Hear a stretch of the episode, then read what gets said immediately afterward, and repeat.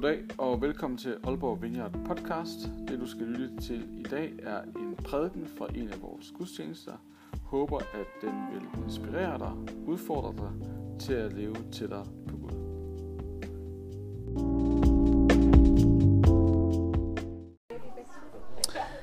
God øh, eftermiddag og øh, mega fedt at øh, se jer her midt øh, i øh, eller starten af efterårsferien, men det er jo den bedste måde at starte øh, ferien på. Det er nok at være her den her eftermiddag. Øh, så på den måde, så er det fantastisk.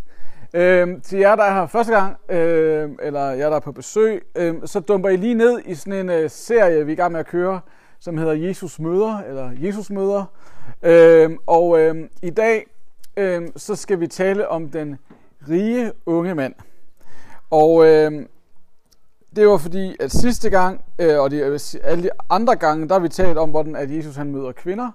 Øh, og så i de her ligestillingsdage, så tænker jeg, ej, nu, tænker jeg, nu skal vi have, at han også møder en mand. Øh, og det var lidt en joke, og det synes jeg ikke var så sjovt, så det er sådan set også okay. Øh, men vi skal læse øh, fra Matteus evangeliet, øh, kapitel 19. Øh, og der står sådan her, så kom der en mand og spurgte, Mester, sig mig, hvad godt skal jeg gøre for at få del i det evige liv? Hvorfor spørger du mig om det gode, svarede Jesus. Der er kun én, der er god, nemlig Gud selv.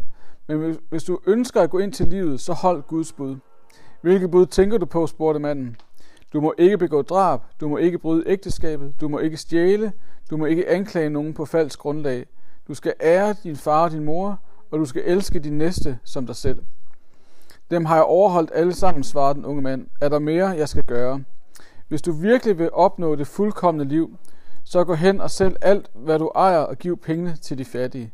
Så skal du få del i himlens rigdom, og kom så og følg mig. Da den unge mand hørte det svar, gik han bedrøvet sin vej. Han var nemlig meget rig. Øh, der er jo alle mulige, der har øh, tolket og prædiket over den her tekst. Øh, og øh, jeg kan huske, jeg har engang øh, hørt den øh, fortolket sådan, at øh, så kan I se, at øh, man må ikke være rig. Øh, altså, øh, Gud han ønsker ikke penge, så der er ikke nogen af jer, der må være rige, så I skal gå bare og sælge alt, hvad jeg har. Øh, det tror jeg ikke, det handler om. Du må gerne være rig, men øh, det handler lidt om, hvordan er det lige, du forholder dig til de penge, du har.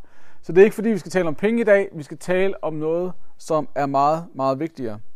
Øhm, fordi at det her møde, som Jesus har med den her mand, øhm, det minder os om, at der faktisk altid er to spørgsmål, øh, som vi altid forsøger at besvare. Det ene er, hvad for et liv vil jeg gerne leve? Hvad for et liv vil jeg gerne have? Og hvem er jeg i gang med at blive i den proces? Altså, hvad er det for et liv, jeg i grunden gerne vil have? Og hvem er jeg i grunden i gang med at blive? Og det er jo to kæmpe spørgsmål. Øh, og, og hvis man sådan lige øh, stikker dem til en, så er det ikke sikkert, at man lige har et svar helt på, på, sådan, på hånden. Øh, men jeg tror, at det er to spørgsmål, som på en eller anden måde guider os, om det så er bevidst eller ubevidst. At vi hele tiden er i gang med at finde ud af, hvad er det for et liv, jeg gerne vil leve?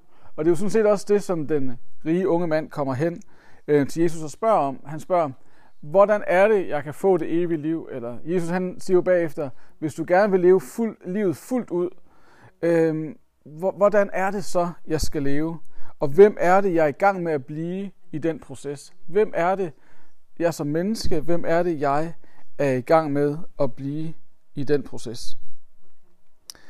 Øh, en anden måde, man kan øh, oversætte det her spørgsmål om, at, øh, hvordan kan jeg leve livet, øh, få det evige liv, det er i grunden, hvordan kan jeg leve et liv med shalom? Eller hvordan kan jeg leve et liv, hvor min sjæl er faldet til ro? Eller hvordan kan jeg leve et liv, der er fyldt af fred, og hvor jeg har det godt med, hvor jeg er i livet, og faktisk er tilfreds med, med, med hvor jeg er, og den retning, jeg har. Hvad skal der til, for at min sjæl kan falde til ro? Og øh, jeg kan lige så godt øh, sige det sådan, som det er. at det er super udfordrende, det svar, som Jesus han giver den unge mand, og særligt også til os, der sidder her. Fordi der er noget i det her møde, som kommer ind og helt sikkert udfordrer øh, jer, men virkelig også har udfordret mig i den her uge. Fordi det svar, som Jesus han giver til manden, er jo ret overraskende. Han siger, du skal gå ud og sælge alt, hvad du har. Øh, du, eller man kan også oversætte det sådan her. Du skal give slip på det, der giver dig identitet. Altså det, der giver dig en falsk tryghed, som ikke er for mig. Det skal du bare give slip på. Og øh, min uge, den her uge, øh, har været ret udfordrende i forhold til det her. Til jer, der ikke kender mig, øh, så er jeg deltidsansat her i Aalborg Vineyard. Og, øh, og øh, de sidste måneder har vi fundet ud af, at øh, den deltidsansættelse, jeg havde i Vineyard, altså den har vi ikke helt penge til. Så I kan også se, at vi sidder i brugte møbler, og der er alle mulige ting, der er, er udfordrende. Så, så, så, så tingene er ligesom, okay, vi skal skære ind til benet. Og, øh, og det har selvfølgelig gjort, at øh, jeg har sådan tænkt, okay, hvordan kan jeg, hvordan kan jeg få en ekstra indkomst? Hvordan kan jeg få et, øh, et andet job? Og, øh, og det har fyldt super meget i mit hoved. Øh, det har fyldt så meget, at øh, Inge, min kone, som sidder derovre, hun har spurgt sådan lidt bekymret, om jeg har det ok. Øh, at, øh, og det skal der meget til, fordi jeg i grunden er ret sådan, positiv omkring livet. Øh, så jeg må have været ret deprimerende at leve sammen med for det sidste stykke tid. Øh, og, øh, og så her i den her uge, øh, så var jeg øh, til en jobsamtale. Og øh, jeg tænkte, yes, det der job, det er det kunne godt være mig. Jeg synes, der var mange af de ting, de har skrevet i jobopslaget, jeg tænkte, det er jeg ret god til. Øhm, og så blev jeg også øh, kaldt til samtale. Og øh, jeg tænkte sådan på vej derover, det var i København, jeg skulle til jobsamtale, og jeg tænkte, det her, det bliver, det bliver fedt. Øhm, at, øh, fordi vi, Inge og jeg, vi, havde en, øh, vi skulle ud og spise i fredags, og så tænkte jeg på vej derover, yes, på fredag, når jeg øh, får at vide, om jeg har fået jobbet, så skal vi bare fejre at alt det der med økonomi og alt det der, det behøver vi ikke at bekymre os over det næste stykke tid. Nå, øh, og så fredag formiddag, så sad jeg og skulle til at undervise nogle kommende præster. Og øh, så ringede min telefon, og jeg kunne se, at det var dem, der ringede. Og så tænkte jeg, yes, det er Gud. Lige her skal jeg til at undervise præsterne. Så kan jeg fortælle om, hvordan at Gud han er god, og han øh, sørger for os, og hvordan at alt bare, hvis vi lægger alt over til ham, så går tingene godt. Og øh, så ringede de op og sagde, ja Thomas, vi har desværre valgt at gå med en anden. Og lige der, så blev jeg totalt ramt af, af en kæmpe mavepuster. Fordi jeg havde på en eller anden måde fået det skruet sammen sådan i mit hoved, at det her, det var det, jeg skulle sætte min lid til at hvis jeg fik det her job, så var alt bare amazing. Så vil alt bare blive faldt i hak, og øh, hvor altså alt, alt, vil, alt vil være virkelig, virkelig fantastisk. Som Jesus han siger, så vil jeg virkelig kunne leve livet fuldt ud bagefter. Og, øh, altså, så, hele resten af fredagen var jeg super, super nedtrykt og tænkt, jeg kan ikke noget. Jeg kan, ikke engang, jeg kan ikke være fodboldtræner i Freja mere. Jeg kan ikke være præst i, øh, i kirken mere. Jeg kan ingenting. Og, øh, og det var virkelig, og det er ikke sådan, at jeg bare sådan, at nu kører det bare for mig. Øh, det fylder stadigvæk ret meget. Men, men da jeg så samtidig også skulle forberede mig til i dag, så bliver jeg ramt af, hvad det var, der i grunden sådan lige var foregået i mit hoved, og hvad det var, der i grunden havde havde påvirket mig, og hvad det i grunden var, jeg havde gjort. Fordi det som, der, det som grunden til, at manden går bedrøvet bort, som der står, det er jo fordi, han har sat al sin lid til pengene. Han har sat alt sit håb på pengene. Han har, sat, han har ligesom på en eller anden måde formet det, som man i sådan et virkelig gammeldags sprog vil sige, han har formet en afgud. Han har sat sin lid til noget, som ikke var Gud at hver gang, at vi sætter vores lid til noget, som ikke er Gud, så gør vi det til en afgud. Og øh, det, jeg ved godt, det er helt vildt øh, gammelt og ikke særlig sexy at snakke om. Men der er noget i den måde, vi ordner vores liv på. Den måde, det liv, som mange af os lever, og mig selv inklusive, kan jeg jo så se. Hvor at vi kommer til at ikke sætte vores liv til Gud, men sætter vores lid til alle mulige ting. Det kan være vores kompetencer, det kan være penge, det kan være karriere, det kan være alt muligt. Sætter vi vores lid til at tænke, hvis bare det her det lykkes, hvis bare vi får denne her, det her job, eller hvis vi får denne her forfremmelse, eller hvis vi får de her penge, eller hvis jeg får den her kæreste, eller hvis jeg består den her eksamen, eller hvad det nu kan være, at så bliver mit liv godt, så kan jeg leve mit liv fuldt ud. Men, men der er noget, der sker, når vi kommer til på den måde at sætte noget op på en pedestal og siger, hvis bare det her sker, så bliver alt godt. Og øh, der er en øh, præst i New York, der hedder Timothy Keller, øh, og han siger sådan her, han siger, årsagen til vores uro og mindre værd. Og det kan man sige, at det oplevede jeg virkelig, har jeg virkelig oplevet siden i fredags. Uro og mindre værd. Yes, sir. Ekspert. Bare kom og tal med mig, hvis du også oplever det.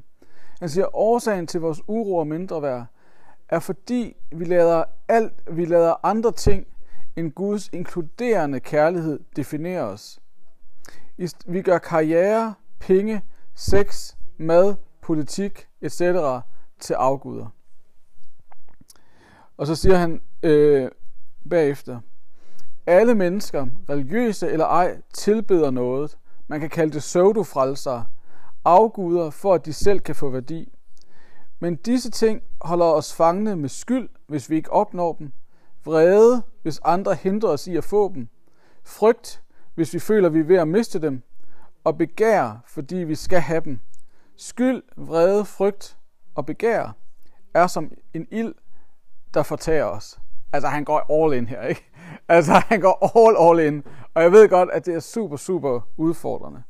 Øhm, men der er jo noget i det, der giver mening. Jeg tænker sådan, jeg tror, de fleste af os, vi kan godt mærke, ja, at hvis det er, hvis det, det som han sagde før, hvis det er ligesom, hvis det, altså, at, øhm, hvis det er karriere, penge, sex, mad, politik, øh, og alle mulige andre ting, som ligesom på en eller anden måde skal være det, der giver os værdi, så kan vi godt mærke, at det kan være med til at skabe frygt i os. Vi kan godt mærke, at det kan være med til at skabe vrede. Vi kan godt mærke, at det skaber skyld, fordi hver gang vi så ikke får fat i det, så er der noget, der på en eller anden måde giver uro. Der er noget, der skaber noget, der ikke er på plads hos os. Og det er også derfor, at den unge mand kommer til Jesus. Han mærker jo, at der er noget, der ikke er helt på plads. Han oplever, at der er noget mindre værd. Han oplever, at der er noget uro. Han oplever, at her er der noget, som ikke fungerer. Og han vil så gerne vide, hvordan kan jeg få mit liv til at fungere? Hvordan kan jeg få mit liv til at fungere? Og Jesus, han siger til ham, at det, som du tænker, du er i kontrol over, at det, som du ligesom gerne vil styre, nemlig dine penge, det, som du tænker, hvis jeg bare har det her, hvis jeg kan erobre pengene, hvis jeg kan få flere penge, så bliver alt godt. Det skal du faktisk give slip på. Og, øh, og jeg tror faktisk, at der er noget her, som vi alle sammen på en eller anden måde skal lære. At vi har alle sammen ting i vores liv, som vi giver vildt meget værdi, og som vi tænker, hvis bare vi kan opnå det her, eller hvis bare vi får styr på det her, så bliver mit liv rigtig godt. Og øh, det er fordi, at vi vil gerne kunne kontrollere vores liv. Vi vil gerne kunne vide, at hvis jeg gør det her, så sker der det her. Hvis jeg får det her job, eller hvis jeg får den her kæreste, eller hvis jeg gør det her, så bliver mit liv fantastisk. Vi er faktisk opdraget, alle os, der sidder herinde, vi er sådan set opdraget i en verden og lever i en verden, hvor at det er vildt vigtigt for os at vide, at hvis jeg nu køber den her ting, eller hvis jeg investerer i det her, eller hvis jeg får det her job, at så ved jeg, hvad outcomeet er. Jeg vil altid gerne vide, hvad det er, jeg får ud af det, sådan så jeg ligesom kan regne ud, hvad jeg skal gøre. Og, øh, og man kan sige, når vi så opgiver vores afguder, når vi opgiver det, der giver os, os identitet, og kaster os i armene på Gud, så mister vi kontrollen. Og vi hader at miste kontrollen. Vi hader at miste kontrollen. Fordi at når vi mister kontrollen, så ved vi ikke, hvad der skal ske. Vi, vi, vi, vi tænker, hvis jeg ikke har kontrol, så er det fordi, jeg ikke har styr på mit liv. At hvis jeg ikke er i kontrol, så er det fordi, jeg ikke ved, hvor vejen skal gå hen. Hvis jeg ikke er i kontrol, så, øh, så har jeg mistet livet dybest set. Øh, Hartmut Rosa, som jo, hvis man har været til en gudstjeneste inden for de sidste tre måneder, så har man helt klart hørt et citat fra ham. Øh, så ham skal vi også have med i dag. Han er en tysk sociolog, og han siger, vi lever i en verden, hvor vi har en fælles fornemmelse af at miste kontrol. Og når vi mister kontrollen, mister vi vores liv. Det er i hvert fald den fornemmelse, vi sidder med. Så det er ikke mærkeligt, at vi gør ting til afguder. Det er ikke mærkeligt, at vi sætter andre, vores lid til andre ting end Gud, fordi de ting kan vi kontrollere. Gud kan vi ikke kontrollere. Og vi har på en eller anden måde fået skabt en verden, at når vi mister kontrollen, så mister vi livet. Så derfor så prøver vi at gøre alt, hvad vi kan for at kontrollere alt omkring os. Men det, som Hartmut Rosa så siger, han siger, at når vi, når, vi, når vi gerne vil kontrollere alt, mister vi faktisk muligheden for at opdage Gud. Det er ikke helt sådan, han siger det, men det er sådan meget hen i den dur, at hvis vi, hvis vi lever med fuld kontrol, så, øh, så mister vi muligheden for at opdage og erfare Gud. Og, øh, og derfor så har jeg sådan en sætning med her. Det er, at hvis vi har tillid til, at Gud han er så stor, som han siger, at Gud han er stor, så behøver du ikke at være i kontrol. Og jeg kan lige så godt sige det ærligt, som det er, at i den uge, der lige har været, nej, særligt efter, fredag, særligt fredag, øh, så havde jeg ikke helt tillid til, at Gud han var så stor, som han sagde. Øh, men hvis jeg virkelig har tillid til, at Gud han er så stor, som han siger, han er, så behøver jeg faktisk ikke at være i kontrol. Så det kan man jo sidde og rumstere lidt med. Har jeg tillid til, at Gud han er så stor, som han siger? Fordi Jesus han viser faktisk en anden vej til fred. Han, lever, han viser en anden vej til det, hvad skal man sige, livet i overflod. Han, lever, han viser en anden vej til det liv, hvor vi faktisk kan opleve, at vores sjæl falder til ro, hvor at der ikke er mindre værd, hvor at vi faktisk opdager og oplever, at her kan jeg være, og her er ok at være. Fordi da Jesus han allermest er ved at miste kontrollen, det er jo der, hvor han skal, han er i Gethsemane have, han er på vej til at blive, blive fanget, han skal op på korset. Og lige der, da han sidder der i den have, øh, så siger han, så, siger, så beder han til Gud. Han beder om, at Gud, hvis det er muligt, så beder jeg om, at jeg ikke skal korsfæstes. Men ikke min vilje ske, men din vilje. Og Jesus han lærer øh, også os at bede, øh, at vi skal bede, komme hans rige og ikke vores eget rige. Så der er noget, der handler om, at hvis vi gerne vil leve et liv, hvor at vi mærker mindre uro, hvis vi gerne vil leve et liv, hvor vi rent faktisk oplever at kunne være tilfredse, til stede med dem vi er, at så er der noget, der handler om at ture og lade Gud være i kontrol. Der er noget, der handler om at ture og sige, din vilje ske Gud, ikke min. Og jeg ved godt, at nu sidder der nogle af jer helt sikkert og tænker, jamen det kan man da ikke. Man kan da ikke sige, man kan da ikke sige, din vilje ske Gud, og ikke min egen. Fordi så mister jeg jo kontrollen. Så ved jeg jo ikke, hvad der kommer til at ske. Hvis jeg faktisk siger, at jeg lægger alt over til dig, Gud. At det er din vilje, der skal ske. At det er dig, der skal tage det første skridt. Hvis det er dig, der skal lede vejen. Det kan, det kan jeg da ikke. Fordi så er jeg jo ikke i kontrol, og så mister jeg jo mig selv. Men det er faktisk noget helt andet, som Bibelen fortæller os. Det er noget helt andet, som Guds historie fortæller os. Fordi Guds historie fortæller os, at det er lige præcis, når vi tør kaste os selv i armene på en Gud, der elsker os, at ja, så mister vi kontrollen, men vi finder friheden. Det er lige præcis, når vi tør miste kontrollen, at vi kan finde frihed. Det er lige præcis, når vi tør give slip på alt. Det er der, vi kunne få lov til at opleve, at vi virkelig er frie. Så, så udfordringen til os i dag, og spørgsmålet til os i dag, det er, har vi tillid til Gud? Har, vi, har du tillid til ham? Eller er du lidt ligesom den unge mand, der må gå grædende bort, eller bedrøvet bort, fordi han bare må erkende, jeg har faktisk ikke tillid til Gud. Øhm, og, og det er jo ikke sådan, at enten så har man, eller så har man ikke tillid til Gud. Fordi det er også noget, vi skal øve os i. Og jeg troede i grunden, at jeg havde øvet mig i, at hvis jeg ikke fik det job i den her uge, der lige har været, så kunne jeg stadigvæk sige pris Gud. Men ved I hvad, det kunne jeg virkelig ikke. Fredag formiddag, der kunne jeg ikke sige pris Gud. Der kunne jeg mest sige, nej, det vil jeg slet ikke sige, hvad jeg sagde. øh, øh, men det kunne jeg ikke. Jeg kunne ikke gøre det, fordi at jeg på en eller anden måde havde brug for at slagte endnu en afgud. Nemlig det job der. Og jeg havde så svært ved at tro, at Gud han rent faktisk havde styr på mig, havde styr på det.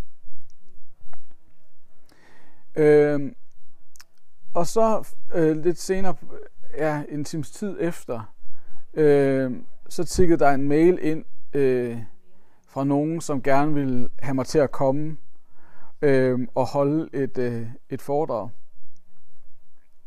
Og, øh, og så var det som om, at Gud sagde, jamen hvad sagde jeg?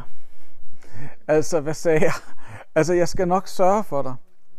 Og det er ikke fordi, jeg siger, at, hver, at det kommer hver gang, at man ikke får et job, så kommer der lige et andet job. Eller, og det er jo ikke fordi, jeg kan leve til, at jeg bliver 50 af det, af det foredrag. Øh, men, men, men det var alligevel et lille tegn for mig om, at, at hvis vi prøver at øve os i at tillid, tillid til Gud, så skal han nok sørge for os. Og, og faktisk det, vi kan opnå, er langt større, end, større, fordi at når vi har tillid, når vi lever ud af tillid til Gud, at så behøver vi ikke at frygte. Vi behøver ikke at være vrede. Vi behøver ikke at være bange. Vi behøver ikke at begære, hvad alle mulige andre har.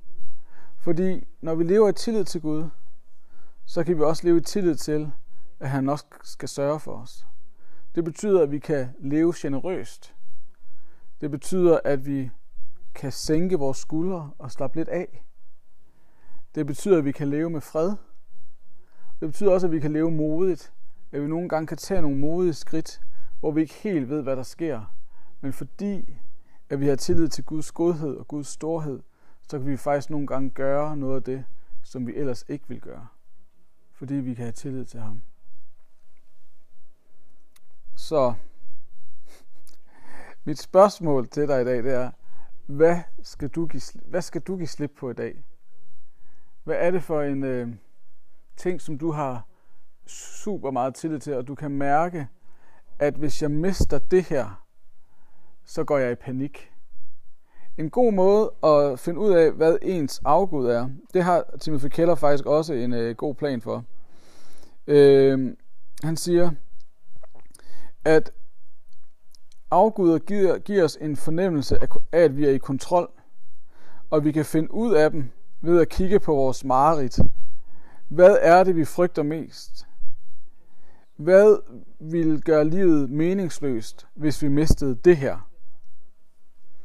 Øhm, ja. Men det, som vi skal spørge, prøve at slutte af med, det er, hvad er det, du skal give slip på i dag? Hvad er det, der fylder så meget i dig, som du kan mærke, at det her, det, det har lige lidt for meget magt i mit liv. Det tager lige lidt for meget styring. Det er lidt for meget det, der får lov til at præge mig. Hvad er det, at jeg skal give slip på i dag? Øhm, og øh, den måde, som vi gør det på, øh, det er, at, øh, at øh, lige om lidt, så kommer Rasmus og My og leder os i en, en sang mere. Og så kan du stå og tænke over det her. Hvad er det, hvad er det i grunden, som jeg skal give slip på i dag? Fordi jeg tror, at der er noget, du skal give slip på. Og øh, så bagefter sangen, så den måde, man kan respondere på det på, det er ved, at, øh, under sangen, så ligger jeg en masse sten der øh, ved siden af den der træstup. Og så kan man bagefter sangen, så kan man komme op, og så kan man tage en sten og lægge den på træstuppen, som sådan en symbolsk handling på, at der er faktisk noget, jeg gerne vil give slip på. Der er noget, jeg kan mærke, der har fyldt for meget i mit liv. Og du ved selv, hvad det er. Og jeg har brug for at have mere tillid til Gud.